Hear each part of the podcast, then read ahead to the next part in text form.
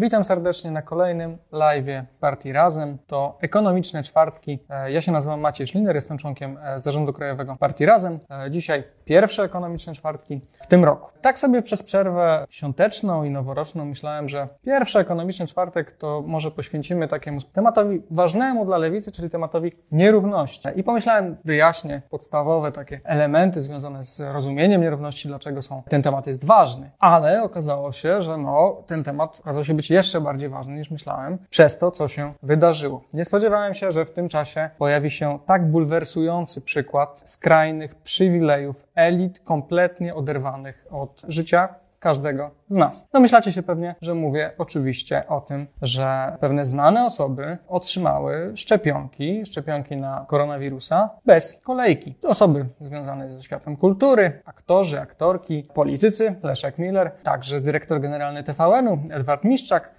oraz także niektórzy e, bardzo bogaci biznesmeni. No więc przypominam, jesteśmy w fazie zero szczepień, co oznacza, że szczepić powinny się w tej fazie wyłącznie osoby pracujące w ochronie zdrowia, pracujące w miejskich ośrodkach e, pomocy społecznej i w domach pomocy społecznej. A więc te osoby, które są po prostu na pierwszej linii frontu walki z koronawirusem, co oczywiście ma duży sens, bo te osoby po pierwsze są w największym stopniu narażone na zachorowanie, ale także od ich pracy, a więc od ich zdrowia także zależy to, jak ta walka z koronawirusem nam się w naszym społeczeństwie uda. A reszta reszta czeka na swoją kolejkę. To ma bardzo duży e, oczywiście sens, ale okazuje się, że nie wszyscy czekają na swoją kolejkę. Jak się jest uprzywilejowanym aktorem, jak się jest członkiem elit politycznych, jak się jest członkiem elit gospodarczych czy medialnych, to jak się okazuje, nie trzeba czekać. Można zasady zasadami, ale tutaj można dostać te szczepionki szybciej. Dziwne, dziwne, oburzające. Krystyna Janda napisała w swoim takim tłumaczeniu się, że ona jest osobą, której grozi ryzyko, tak? Jest, jest narażona na,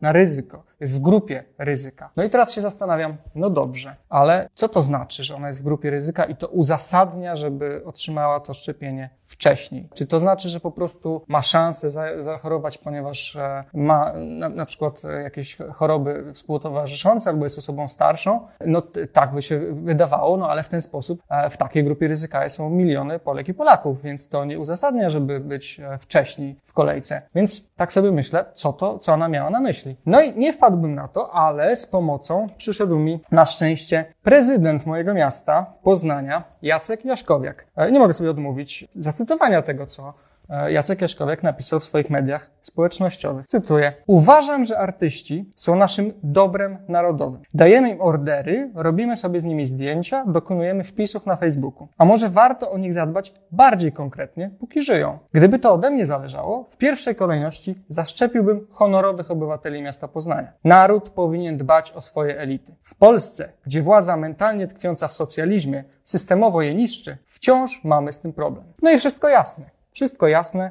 Tu nie chodzi o jakieś ryzyko, jakaś grupa ryzyka, że to indywidualnie Krystyna Najanda jest jakoś bardziej narażona przez to, że jest starsza, czy, czy, czy ma jakieś współistniejące choroby. To, to nie to ryzyko chodzi. To jest ryzyko dla całego narodu. To jest ryzyko związane z tym, że to elity polskiego narodu nagle mogą zniknąć. I to jest to ryzyko, o której e, mówiła Janda i to jest to ryzyko, o którym mówi Jaśkowiak, bo w tej wizji elity są solą narodu. Bez tych elit przecież my żeśmy nic nie zrobili. Jesteśmy absolutnie bez nich nic nie warci. Natomiast osoby pracujące w ochronie zdrowia, w domach pomocy społecznej, to jest oczywiście ten e, gorszy, drugi sort. No więc problem tutaj to jest oczywiście burzający, tak? To jest, e, to jest jawny, jawny klasizm lub wręcz tak jak Janek Śpiewak słusznie napisał, to jest, to jest pewna forma rasizmu. Natomiast to, co powinniśmy na ten temat jakby rozważać, tutaj się zastanowić, to to, że Jaśkowiak nie tyle palnął coś głupiego, czy palnął coś oburzającego. Jemu się to nie, niejednokrotnie już zdarzyło. Mieszkańcy Poznania doskonale wiedzą, jak dużo głupich i bardzo złych rzeczy już w swoim życiu wypowiedział. Ale w tym wypadku Jaśkowiak po prostu wyraża pewien sposób myślenia. Sposób myślenia uprzywilejowanej klasy, która twierdzi, że przecież nam się to należy. Nam się to należy, bo my nie jesteśmy tacy jak wy wszyscy. My jesteśmy lepsi. My jesteśmy inni. My jesteśmy na górze tego społeczeństwa. Nam się takie rzeczy po prostu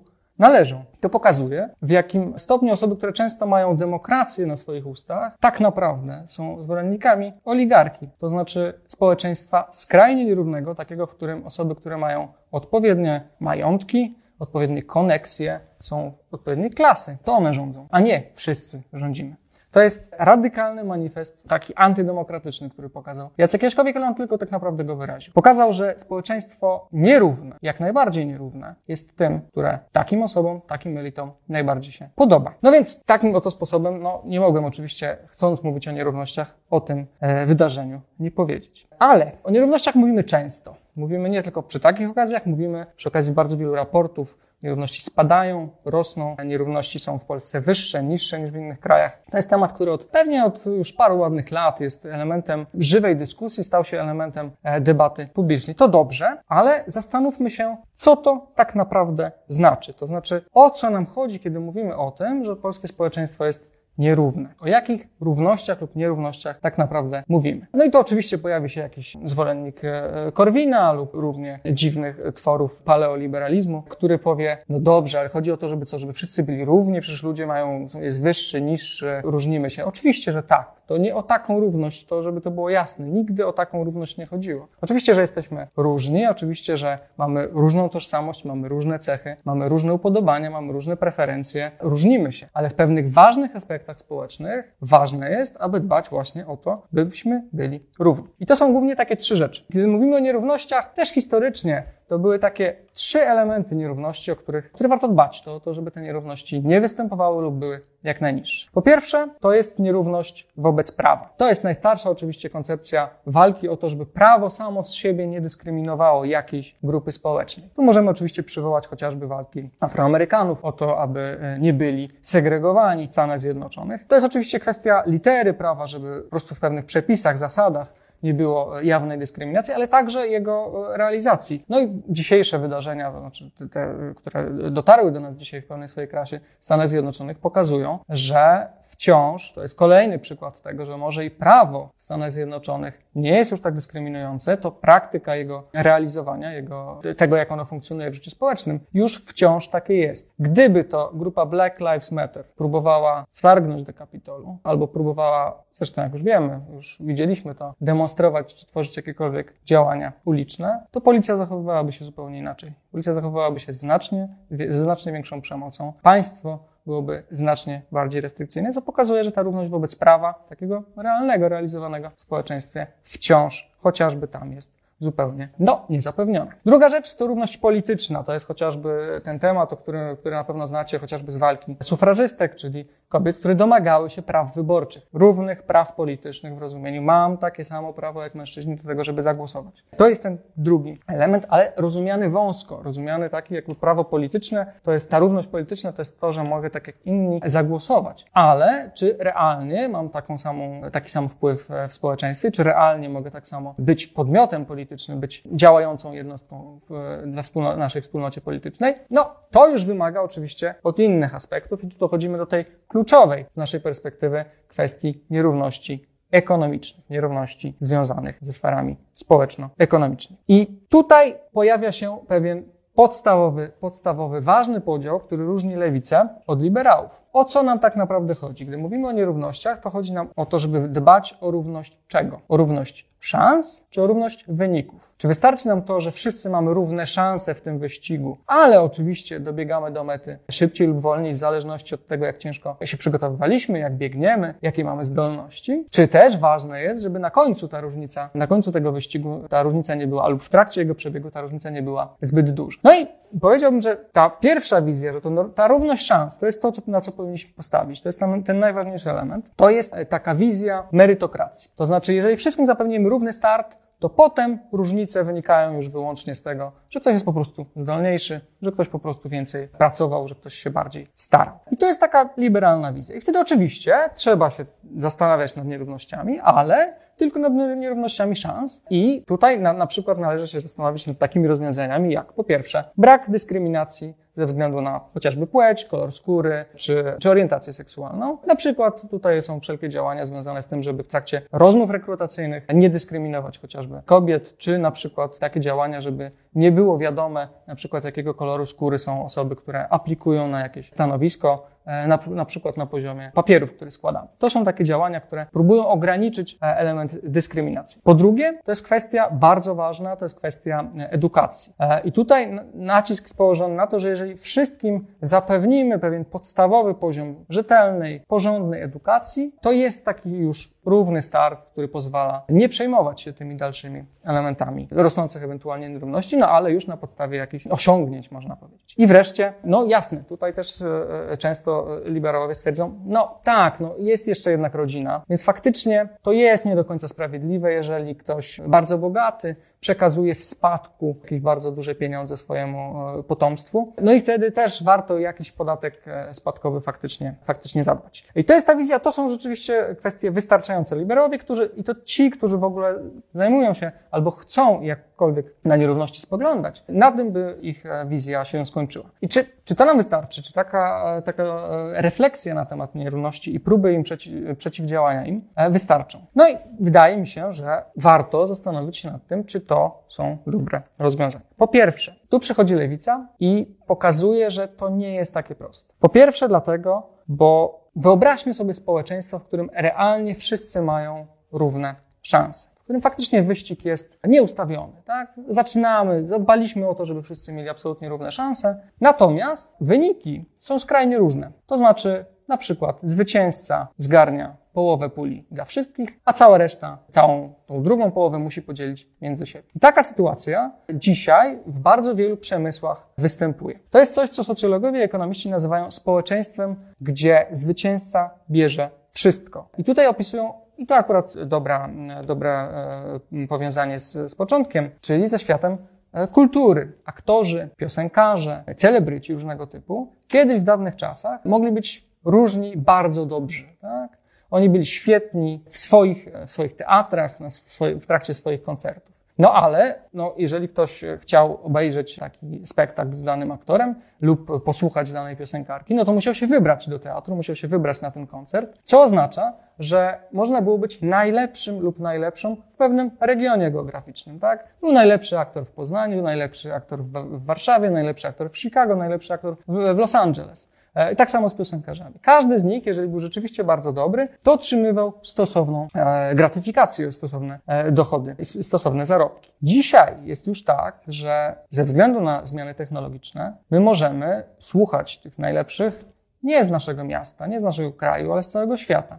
Tak samo możemy obserwować tych aktorów, którzy w swoim fachu mogą być najlepsi na całym świecie. Co oznacza, że nie jest już tak, że dobrzy, bardzo dobrzy, różnie otrzymują podobne wynagrodzenia w różnych miejscach lub po prostu mogą żyć godziwie. Często jest tak, że tylko ta grupa absolutnie uznanych za najlepszych realnie zarabia ogromne pieniądze, niebotyczne pieniądze, podczas gdy cała reszta, niewiele gorszych, odrobinę gorszych, troszeczkę gorszych, zarabia prawie nic zarabia bardzo niewiele, żyje trudno. To jest tak jakby uznać, że ok, wszyscy startujemy, mamy równy start, startujemy w tym samym wyścigu, ale zwycięzca, który wygra o ułamek sekundy, zgarnia prawie wszystko, a ta osoba, która o ułamek sekundy była później, dostaje już jedną setną, jedną tysięczną, jedną milionową tego. Czy to jest sprawiedliwe? Czy ktoś, kto nie był, kto był odrobinę gorszy, odrobinę mniej zdolny, odrobinę mniej pracował, nie powinien o odrobinę mniej zarabiać? E, natomiast zarabia wielokrotnie, wielokrotnie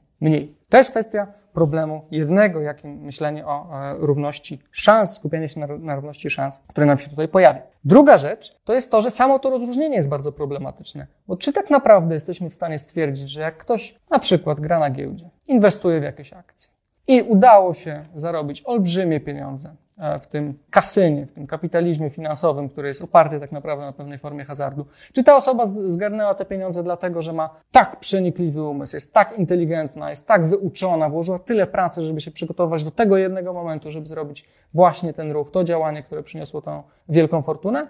Czy też w dużej mierze jest to przypadek?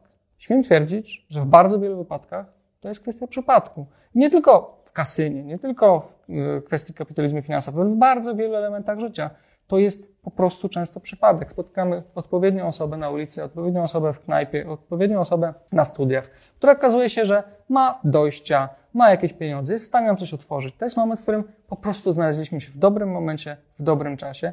I to jest przypadek. To nie jest kwestia naszych zasług, to nie jest kwestia naszych pracy. I w tym sensie to nie jest tak, że wyrównamy tylko to na początku. Te elementy różnicujące, przypadkowe pojawiają się na każdym etapie tego biegu. Dlatego niesprawiedliwe jest, że jeżeli myślimy wyłącznie o tym, co jest na początku. I wreszcie, no jest też kwestia tego, że to są rzeczy, cała ta, całe to rozróżnienie pomiędzy równością szans a równością wyników jest dość pozorne. Dlatego, że wtedy ignorujemy tak naprawdę, jeżeli utrzymujemy to rozróżnienie, ignorujemy tak naprawdę kwestię czasu. Bo jeżeli dzisiaj pozwolimy na to, nawet stwierdzimy, że absolutnie doprowadziliśmy do sytuacji, że w naszym społeczeństwie zapanowała równość szans, ale wynika z niej nierówność wyników. To nierówność wyników w tym pokoleniu jest nierównością szans w następnym pokoleniu. My jeżeli godzimy się na nierówność wyników teraz, to godzimy się na nierówność szans jutro. Te rzeczy są po prostu od siebie absolutnie niezależne, dlatego że to nie jest tylko kwestia spadków. Tego nie da się rozwiązać w taki sposób, że osoba, której się powiodło, po prostu nie będzie mogła wszystkiego przekazać w ramach e, swojego spadku swoim dzieciom, bo przez całe swoje życie do tej pory ta osoba stwarzała swoim dzieciom kompletnie różne warunki, znacząco lepsze. Lepsze na poziomie edukacji, lepsze na poziomie e, wszelkich możliwości e, wyjazdu, doświadczeń, kontaktów, wzorców itd., itd., itd. Więc nie ma takiego momentu, w którym jesteśmy w stanie odróżnić realnie równość szans od równości wyników. Innymi słowy, jeżeli naprawdę nam zależy na tym, żeby jutro równość szans była czymś faktycznym, a nie jakąś mrzonką, to musimy zadbać o równość wyników dzisiaj. Tylko co to znaczy? Bo ja tak mówię, równość szans, równość wyników. Co to są te wyniki? O co tutaj chodzi? Czym my się w tym ekonomicznym rozumieniu między sobą różnimy? O jakie wyniki tutaj chodzi? No i tutaj najczęściej, gdy mówimy o nierównościach, to mówimy o dochodach, o nierównościach dochodowych. Większość badań, które pojawia się i mówi o tym, że o, nierówności w Polsce spadły, wzrosły, są większe, mniejsze niż w takim czy innym kraju, to mówimy o tym, jakie otrzymujemy dochody. To jest najczęściej pojawiająca się zmienna, czyli ile dostajemy w jakimś okresie czasu, czy to na przykład w miesiącu, czy w roku. To jest to, co mierzymy. Po drugie, to jest kwestia nierówności majątkowych. Czyli nie tyle, ile dostajemy w jakimś okresie czasu, ale tyle, ile jesteśmy w stanie zgromadzić, ile posiadamy w danym momencie. To znaczy, ile mamy na swoich kontach, ile mamy w formie nieruchomości, e, w złocie, tak? na, na ilu tych sztabkach złota leżymy, jak, jak wygląda nasz wielki skarbiec lub brak tego skarbca. To jest ten drugi element, tak? czyli te nierówności majątkowe. I tutaj, jak pewnie się domyślacie, problem jest jeszcze głębszy. Nierówności dochodowe są często bardzo wysokie, ale majątkowe są jeszcze, jeszcze większe, dlatego że jedne nie są niezależne od drugich. Nierówności dochodowe przekładają się na nierówności majątkowe i kumulują, bo jeżeli ja zarabiam znacznie więcej od, osoby, od, od, od drugiej osoby, to ja co miesiąc też więcej jestem w stanie zaoszczędzić, więcej jestem w stanie zgromadzić, co oznacza, że po jakimś czasie ja mam ogromny majątek, a ta druga osoba niestety wydawała wszystko, ponieważ bardzo mało zarabiała. I w związku z tym te nierówności majątkowe są absolutnie najbardziej bulwersujące i pokazujące te największe, najbardziej skrajne różnice. Dlatego też Thomas Piketty, jeden z e, no, coraz bardziej popularnych ekonomistów, upiera się, że to właśnie tam powinniśmy szukać rozwiązań, właśnie w, podatku, w podatkach chociażby e, dotyczących e, majątku. To majątki powinny być jak najbardziej opodatkowane. Ale co jeszcze? Nierówności to dochody, nierówności to majątek, Niektórzy uważają, że powinniśmy raczej sprawdzać konsumpcję. Wielu badaczy woli porównywać e, nierówności w konsumpcji, uznając, że no co z tego, że ktoś więcej zarabia, ale realnie to kupuje. Chodzi o to, co my rzeczywiście robimy z tymi pieniędzmi, tak? Czy kupił ten jacht, czy nie? No bo jeżeli nie kupił tego jachtu z tych swoich pieniędzy, to standard życia wcale nie wzrósł, bo ma tylko to na koncie. To i tu jest oczywiście problem, tak? Tutaj uważam, że to nie jest dobra droga, dlatego, że musimy pamiętać, że konsumpcja jest tylko jedną z dróg na to, w jaki sposób wykorzystujemy swój dochód lub majątek. To jest tylko jedna z możliwości. Nawet jeżeli nie wydajemy, zdecyduje, jakiś bogacz zdecyduje się nie wydać na ten jacht, czy na nowy, no, nową willę, to mając to na koncie także z tego korzysta. Korzysta chociażby po pierwsze przez to, że to jest kwestia prestiżu. Na przykład jest drukowany na tych listach Forbesa, ile to nie zgromadził. To jest ważne. Prestiż bardzo pewne funkcje, pewne potrzeby psychologiczne także realizuje, także coś mamy także z tego, że po prostu posiadamy rzeczy. Po drugie, to jest kwestia władzy. Nie zawsze trzeba bezpośrednio przekuć pieniądze na wpływy polityczne. Czasami wystarczy obietnica, czasami wystarczy możliwość, czasami wystarczy tylko świadomość, że o, ten gość jest majętny, ten gość jest bogaty, on być może kiedyś coś mi załatwi, ja mu otworzę te drzwi, które jestem w stanie mu otworzyć. I w tym sensie sam majątek otwiera coś nawet bez uszczuplania tego majątku, otwiera bardzo wiele bardzo wiele drzwi. Wreszcie Ostatnia rzecz, no jeżeli mam majątek, jeżeli mam wysokie dochody, to mam dostęp do czegoś, do czego też nie mają inne osoby, czyli do kredytu. To znaczy mogę mieć więcej majątku i więcej dochodu, nawet jak go nie konsumuję, dlatego że mam dostęp do kredytu. To bardzo ważny element i dlatego wydaje mi się, że porównywanie konsumpcji nie ma wiele sensu. Lepiej jest skupiać się na dochodach i majątku, a także, i to ostatni element, ostatni element tych wyników, to jest kwestia dostępu do pewnych dóbr lub usług. E, I to jest dokładnie przykład tego, co powiedzieliśmy na początku. Na przykład dostęp do ochrony zdrowia. Czy mamy równy dostęp do ochrony zdrowia? Czy jest tak, że jak ustalamy jakieś sensowne zasady, że najpierw ci, którzy są na froncie, potem osoby dopiero e, najstarsze, potem te, które są młodsze, mamy jakiś taki racjonalny system, z którym wszyscy się zgadzamy, to czy on tak działa? No okazuje się, że nie. Okazuje się, że jak się jest e, znanym celebrytą, jak się jest członkiem elity medialnej, jak się jest członkiem elity politycznej, to można sobie wejść bez kolejki. I nie ma się równego dostępu do ochrony zdrowia. I to jest właśnie jeden z tych bardzo ważnych przykładów. Innymi kwestii, takimi przykładami, no to jest dostęp na przykład do czystej wody, czystego powietrza. On jest geograficznie bardzo zróżnicowany. Zmiany klimatyczne e, bardzo będą podkreślały właśnie ten element, gdyż coraz więcej osób, e, coraz większa część ludzkości niestety nie będzie miała dostępu do czystej wody chociażby albo do zdrowej żywności. To jest też ten element nierówności, o którym nie powinniśmy zapominać. Historycznie były jeszcze dwa elementy, który, do których dostęp miał największe znaczenie. Po pierwsze ziemia. Przez lata ten dostęp był takim wyznacznikiem pewnego rodzaju też niezależności. I po drugie środki produkcji, czyli w tym ziemia, ale, ale także inne środki produkcji, więc wszystko, co posiadamy, a co umożliwia nam tworzenie wartości i korzystanie z tej wartości, czyli co jest dla nas kapitałem. I taka, ta analiza, to skupienie się właśnie na własności środków produkcji